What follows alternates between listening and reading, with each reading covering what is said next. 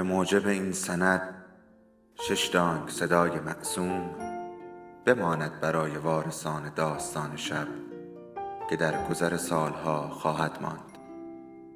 ارادتمند داستان شب.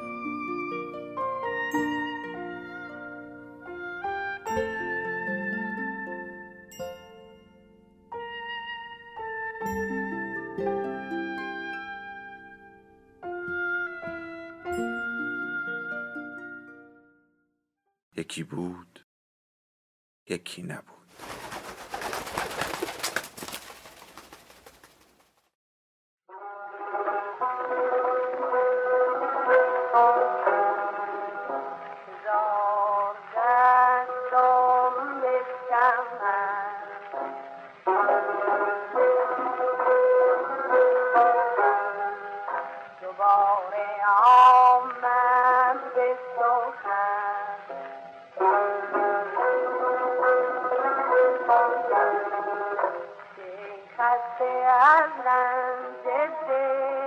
عروسی عباس خان از مجموعه مادران و دختران نوشته محشید امیرشاهی فصل اول تصویر پاره پاره منزه و سلطنه پولک پولک بر دیوار آینه کاری تالار افتاده بود و بدن چاقش روی صندلی راحت آونگوار تکان می‌خورد و دست پرزیورش بی حواس پرز گلهای روکش مخمل صندلی را به خواب و عکس خواب آن نوازش می‌کرد.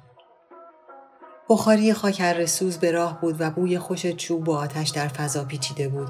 اما تالار هنوز هوا نگرفته بود و سوز سرما از کنار درب داخل نفوذ می‌کرد. منزه و سلطنه هر وقت به خانه منور و دوله می آمد بر سر نزدیکترین صندلی به در تالار می نشست چون پاهای کوچک و کوتاهش تا به حمل تنه سنگینش را به شاهنشین تالار نداشت. خانم منور و دوله شال پشمی را تا گردن بالا کشید و اشکش را با گوشه دستمال پاک کرد و گفت عجب مصیبتی. بلای ناگهانی بود والا. خدا بهت صبر بده منزه. چه میشه کرد؟ مقدر چنین بوده. منزه و سلطنه مثل همه دفعاتی که بی نگاه به جایی خیره می‌شد لچ کرده بود و در واقع ذهنش متوجه مصیبتی که منور و دوله به آن اشاره داشت نبود. به مصیبتی قدیمی تر و پرگدازتر فکر می کرد و در دل به برادرش لن و نفرین میفرستاد که تمام اموال پدری را صاحب شد و از راه فرنگ یک سر به ینگ دنیا رفت. اگه مال ما خواهرای بی سرپرست و نمی‌خورد حالا منم یه همچه تالاری داشتم. یه همچه بارفتنایی، یه همچه قالی و قالیچهی، یه همچه کیابیایی. هر بار به دیدن منور و دوله می آمد داغ ارث و میراث از دست شده تازه می شد و جگرش را می سوزند. از این رو که نوباوگیش در شرایطی مشابه با کودکی منور و دوله گذشته بود. پدرهاشان با هم به مأموریت قسطنطنیه رفته بودند. هر دو در آنجا همسر ترک استانبولی اختیار کرده بودند. زندگی فرنگی معابانه داشتند. زنهاشان بیهجاب و دخترهاشان صاحب خط و خانه هاشان مزین به تابلوی نقاشی و چینی سفر. منور و دوله و خواهرش منیر بانو با منزه و سلطنه و خواهرش ملیح و زمان با هم بزرگ شده بودند و آن چند جمله فرانسه و آن چند نوت پیانو را در کنار هم آموخته بودند. زندگی اینسان و یکسان بر آنها گذشته بود تا در دنیا بر پاشنه دیگری گشته بود.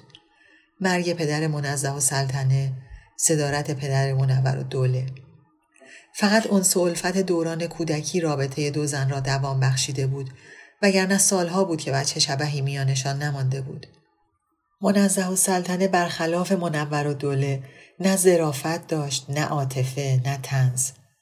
حواس منور و دوله شش دانگ پی مرگ محسن خان شوهر منزه و سلطنه بود که چند ماه پیش چاپار خبرش را از راه میان تهران و ساوه آورده بود و چند و چونش هنوز معلوم نبود.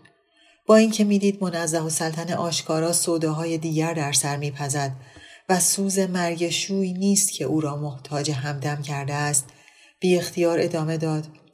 انگار همین دیروز بود والا که علی اکبر خان فرمان آورد برای محسن خان.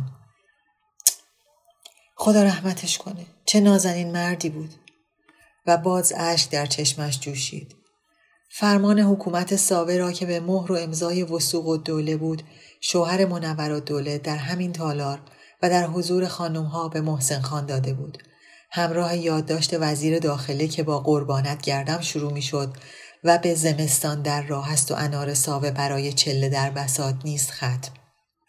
خانم منور و دوله بعد از آنکه پیام را شنیده بود با خنده شیرین معمولش گفته بود خب بی التماس دعا که نمیشه مسافر رو راه انداخت.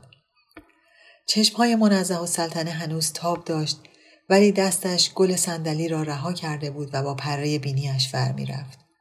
درباره مرگ شوهر دل به دل منور و دوله نداد. سالها بود که مرده و زنده محسن خان برایش فرقی نمی کرد. مردی که به مال دنیا عنایت نداره چه خاصیت داره؟ معروف بود که محسن خان از معمولیت هایی که همه با بار بسته و کیسه پر برمیگردند با جیب خالی و بار قرض می آید. دست گشاده داشت و طبع قمارباز. از دوازده شکمی که از او زاییده بود یک دختر و دو پسر برایش مانده بود که به هیچ کدام مهری نداشت. همیشه فکر می‌کرد که فرزندان مردهش اگر زنده مانده بودند فرزندان بهتری از آب در می آمدند. دخترش شمس‌السلطنه قدم به بیست میگذاشت و هنوز شوهری در افق برایش نبود و حالا بعد از مرگ پدر که مرد ریگ قابل ملاحظه‌ای در پی نگذاشته بود معلوم نبود که سرنوشتش چه خواهد شد. خصوصا که نه چندان از جمال بهره داشت نه از کمال. عباس خان پسر بزرگ هفده ساله بود. سر به هوا و اهل دل و منزه‌السلطنه دربارهش می‌گفت شاشش کف نکرده پی الواتیه. امیرخان دوازده سال بیشتر نداشت و هنوز پشت لبش هم سبز نشده بود. منزه و سلطنه در واقع امروز آمده بود که راجع به سامان دادن به شمس و سلطنه با منور و دوله شور و مشورت کند. ولی مثل همیشه برای عنوان کردن مطلب عاجز بود. با بیحالی و فقط برای اینکه حرفی زده باشد از منور و دوله پرسید ملیح زمانم خبر کردی؟ منور و دوله گفت بله خبر کردم کم کم پیداش میشه علی اکبر خانم امشب نیست گفتم شب چره رو روی کرسی بچینن میریم تو اتاق کرسی تا خروس خون هره و کره می‌زنیم امیر چی؟ سپردی از راه مدرسه بیاد اینجا؟ امیرخان عزیز کرده منور و دوله بود که خودش فرزندی نداشت. منزه و سلطنه گفت میاد. بفهم من اینجام با سر میاد می‌دونی که. واه قربونش برم. شاه پسر والا. ماشالله هزار ماشالله به هوش و گوشش. منزه و سلطنه آهی از روی بیحوصلگی کشید و گفت حالا کو تا از آب و گل دراد. بعدش هم چطوری با کدوم مکنت و ثروت اون خدا بیامرز که فقط ورسه به جا گذاشت نه ارث. منور و دوله آمد اعتراض کند منزه و سلطنه مهلت نداشت. خب منور جان تو هم دلت خوشه؟ بیا و برو همون یه کاروان سراست و یه هموم و دوتا خونه. و سلام نامه تمام. هرچی نقدینه بود همراه خود آقا بود. نه بار و بونش برگشت نه کالسکش نه کیسه های پولش. من موندم یه زن تنهای لچک پسر. کجا می‌تونم کاروان سرا و هموم اداره کنم؟ منور و دوله گفت نه البته محسن خانم که خودش این کارا رو نمی‌کرد. مباشر که هست. منزه و سلطنه با پرخاش گفت مباشر اون دزد ارنوت رو همون هفته اول که خبر آقا رو آوردن ردش کردم. منور و دوله لبش را گزید و گفت والا بد کردی. حالا چه وقتش بود؟ خوب بود به کارا می‌رسید جانم. حالا گیریم دستشم یه هوا کج بود.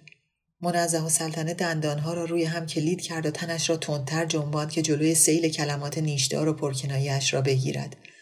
نیامده بود با منور و دوله جر و بحث کند. فقط می‌خواست کسی دست بالا بزند و برای شمسی شوهری آب و ناندار پیدا کند. یکی از همانهایی که ملیح زمان برای دخترش فخری جسته بود. شاهزاده و هفت پشت شاهزاده، صاحب پست و عنوان و خدم و حشم. از این جنس قماش آدم دور و اطراف منور و دوله و علی اکبر خان فراوان بود. منور و دوله که به پرخاش های آنی و سکوت های از روی غضب منزه و سلطنه عادت داشت و همه را به ملایمت و یا با خنده و شوخی برگزار می کرد گفت من فکر درد سرای تو هم ولی لابد صلاح این دیدی که مباشر رو رد کنی. بیگلر بگی و خیشا و برادرای محسن خان چی؟ اونا نمی‌تونن مرهمی به زخم تو بذارن؟ منزه و سلطنه چند لحظه دیگر به سکوت و تکان دادن تن ادامه داد و بالاخره با هرس گفت بیگلر بگیا و خیشا که همه قزوین نشستن سر ده و آبشون و از برنج مهدیخانی خوردن زیاد نمیان که به من برسن برادراش هم که هر دو پیش از خود آقا فوت شدن. بزرگه که چند ساله دومی همین پارسال پیرارسال. منور و دوله پرسید وا شوهر سکین خانوم مرد به مد قسم من بی اطلاع بودم عجب. و بعد با شوخ طبعی متعارفش اضافه کرد خدا مرگم بده این سکینه خانم سر چند تا شوهر رو می‌خواد بخوره. برادر محسن خان چندمی بود. منزه و سلطنه کماکان با بق و تق جواب داد گمونم سومی شایدم چهارمی درست نمی‌دونم. منور و دوله با قهقهه گفت همینطور ارث رو ارث خوابونده چون شوهرها یکی از یکی چیز دارتر حالا چه می‌کنه سکینه با این همه تمول؟ بچه هم داره.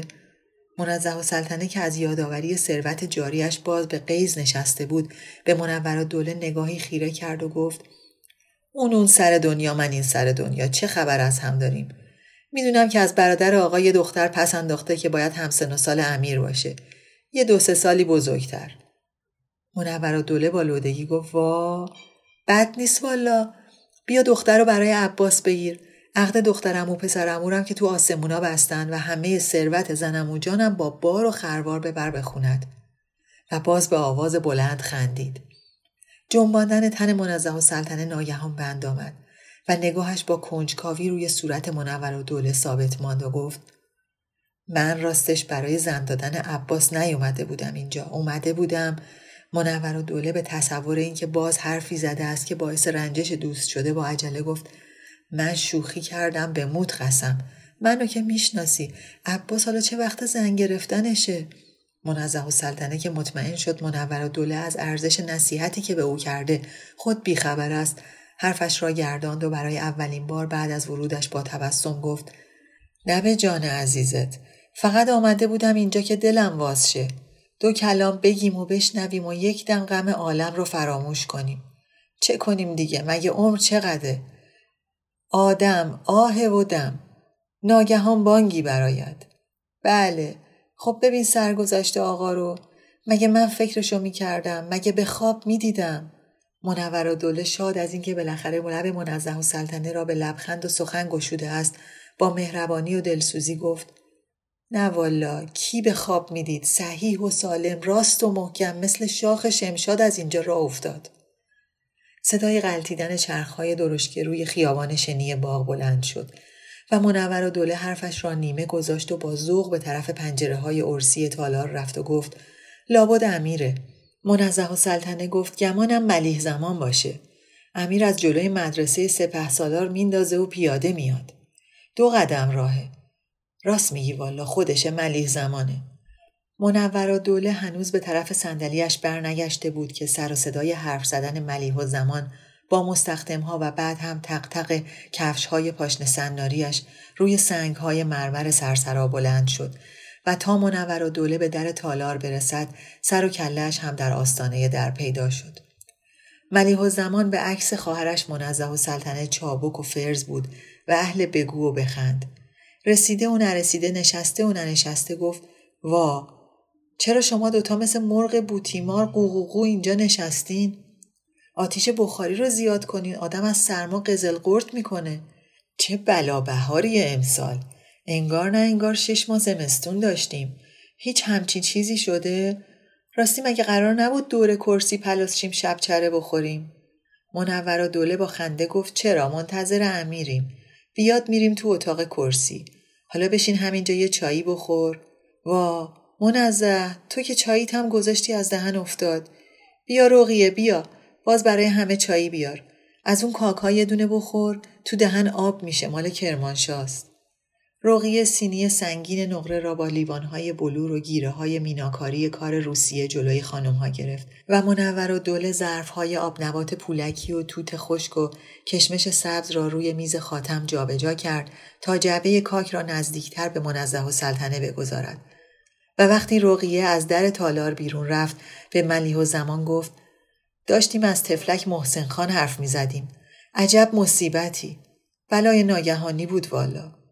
ملیح و زمان که یک دانه کاک را کامل در دهان گذاشته بود و مراقب بود که خاک قندش نریزد با اشاره سر و حالت چشم و ابرو ماتمش را نمایش داد و به محض اینکه به ضرب جرعه چای نیم کاک را پایین داد گفت قیلش کردن جانم بله هیچ شک نکنین چیز خورش کردن و تو قیهب شب از اون بالا پرتش کردن پایین. بله مسلمه هیچ شک نکنین. منور و دوله سر را در دو دست گرفت و با وحشت گفت آخ بمیرم براش. اما از کجا معلوم ولی؟ میرزا محسن خان که درویش گل مولا نبود که خودش باشه و کشکولش این همه آدم همراش بود. منشی نوکر کالسکچی. آخه مگه میشه؟ ملیح و زمان در حین جویدن گفت حالا که شده جانم. میگم بالا خونه کاروانسرا رو براش آب و جارو کردن و رخت خوابیچش رو اونجا پهن کردن. شب تشنش شده پاشه بره آب بخوره به جایی که از در بره بیرون از پنجره رفته روی هره بام و پرت شده زیر. به حق چیزایی نشنیده. محسن خان در رو با پنجره عوضی بگیره. چه حرفا. نه خیر خودشون حالش دادن پایین. قیلش کردن هیچ شک نکنید. و الا پس چی شد؟ باروبونش چی شد؟ کالسکش چی شد؟ کیسه های پولش چی شد؟ پول دو تا ده شش دنگ تو اون کیسه ها بود. کجا رفت؟ آب شد رفت زمین دود شد رفت هوا. بسم الله. در رو با پنجره عوضی گرفته. چه حرفای نامربوطی. اونم هیچکی نه میرزا محسن که همه انگشت به دهن هوشیاری و عقلش بودن. منور و دوله گفت والا چی بگم؟ آخه چرا؟ آخه کی؟ ملیح و زمان فوری گفت چرا؟ درهم و دینار عزیزم. سکه جیرنگی جانم. کی؟ کی می‌خواستی؟ خداشون. با کاروان سرادار و قهوه چی دست به یکی کردن و کارو تموم کردن. هیچ شک نکنید کدوم قهوه خونه؟ کدوم کاروان سرا؟ ملیح و زمان جواب داد یه کاروان سرایی سر راه ساوه. اینطور که میگن چند فرسخ به ساوه بیشتر راه نبوده. حالا باید پرسید اصلا چرا آقا اونجا اتراق کرده؟ دو قدمیش اون همه دیوانخانه و دیوان سالار منتظر قدومش. همه اینا هست دیگه هیچ جوابی هم ور نمیداره. حکومت باید دنبال مطلب رو بگیره شوخی که نیست. سر حاکم مشروطه رو زیر آب می‌کنن و آب از آب تکون نمی‌خوره. وا بسم الله. امیر سایوار کنار چارچوب در ایستاده بود و چشمای سیاه درشتش پر از اندوه به دهان خالهاش بود. منور و دوله قبل از دو زن دیگر او را دید و از جایش پرید و گفت اوا قربونت برم تو کی اومدی و همانطور که امیر را بغل می‌زد که ببوسد با دست به ملیح و زمان اشاره کرد که صحبت را ختم کند و بی آنکه دوباره بنشیند رو به مهمانان کرد و گفت خب دیگه شا پسرم هم اومد پاشیم بریم اتاق کرسی از توی راهرو صدای پای خدمه می آمد که بین اتاق کرسی و آبدارخانه در آمد و شد بودند. روی لحاف کرسی چلته که سفره کتان گلدوزی شده پهن بود. آجیل شور و آجیل شیرین در کاسه های نقره ملیله کار زنجان در وسط کرسی بود و در اطراف آنها گل پرپاش و نمکدان و شیشه آبغوره و سرکه دالار و سکنجبین و ظرف پرتقال سوار و سینی سیب زمینی تنوری قده انار قوقوسی و قاب کاهوی پیچ و دیس باقلای پخته و کاسه کوفته تبریزی را چیده بودند. ملیح زمان قبل از همه وارد شد و به به گویان زیر کرسی تپید و بشقابش را از خوراکی ها تلمبار کرد. منور و دوله پشت سر او رسید و دست امیر را رها کرد و سرش را بوسید و گفت امشب این پسر پهلوی خودم میشینه. آخر همه منزه و سلطنه با لنگرهای کند به چپ و راست داخل اتاق شد و در میان هنهنهای متوالی و خنده های ریز گفت واه من دیگه از نفس افتادم. ملیح زمان گفت بیا بشین خواهر تا من برات از این کوفته بذارم که ماعده است. پر قیسی و تخم مرغه. این اوستا حسن منور جواهر والا. جواهر بیبدیل. منور و دوله گفت دستش نمک داره آره والا به خدا. بخورین. منزه و سلطنه که با چشم و بینی رنگ و عطر خوردنی ها را میسنجید گفت اول از اون سیب زمینی ها بده با گل پرتا داغه. منور و دوله رو به پسر کوچک منزه کرد و پرسید امیر جان برای تو چی بذارم؟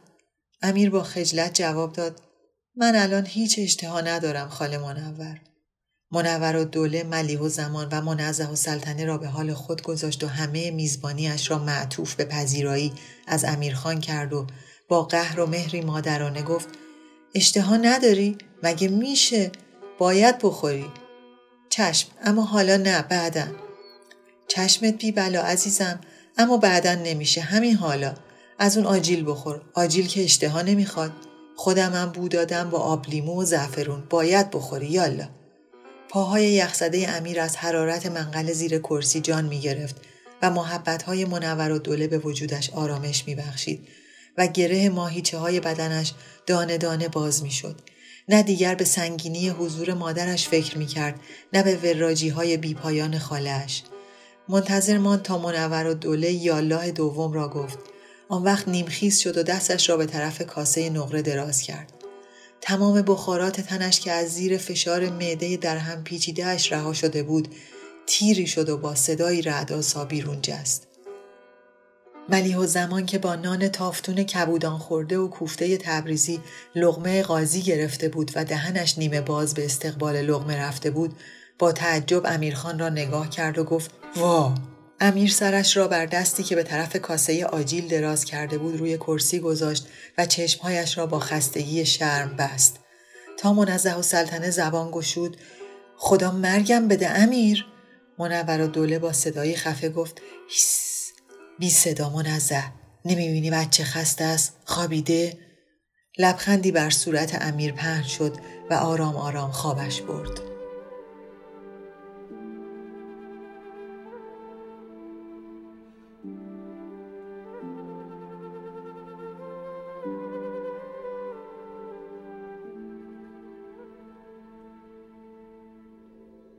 داستان شب بهانه است. برای با هم بودن دور هم نشستن شنیده شدن.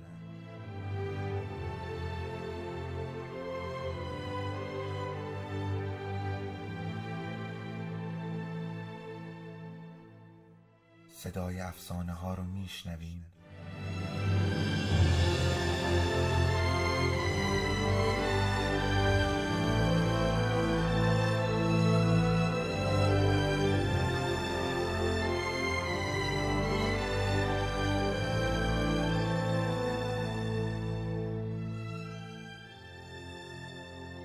sabes tú.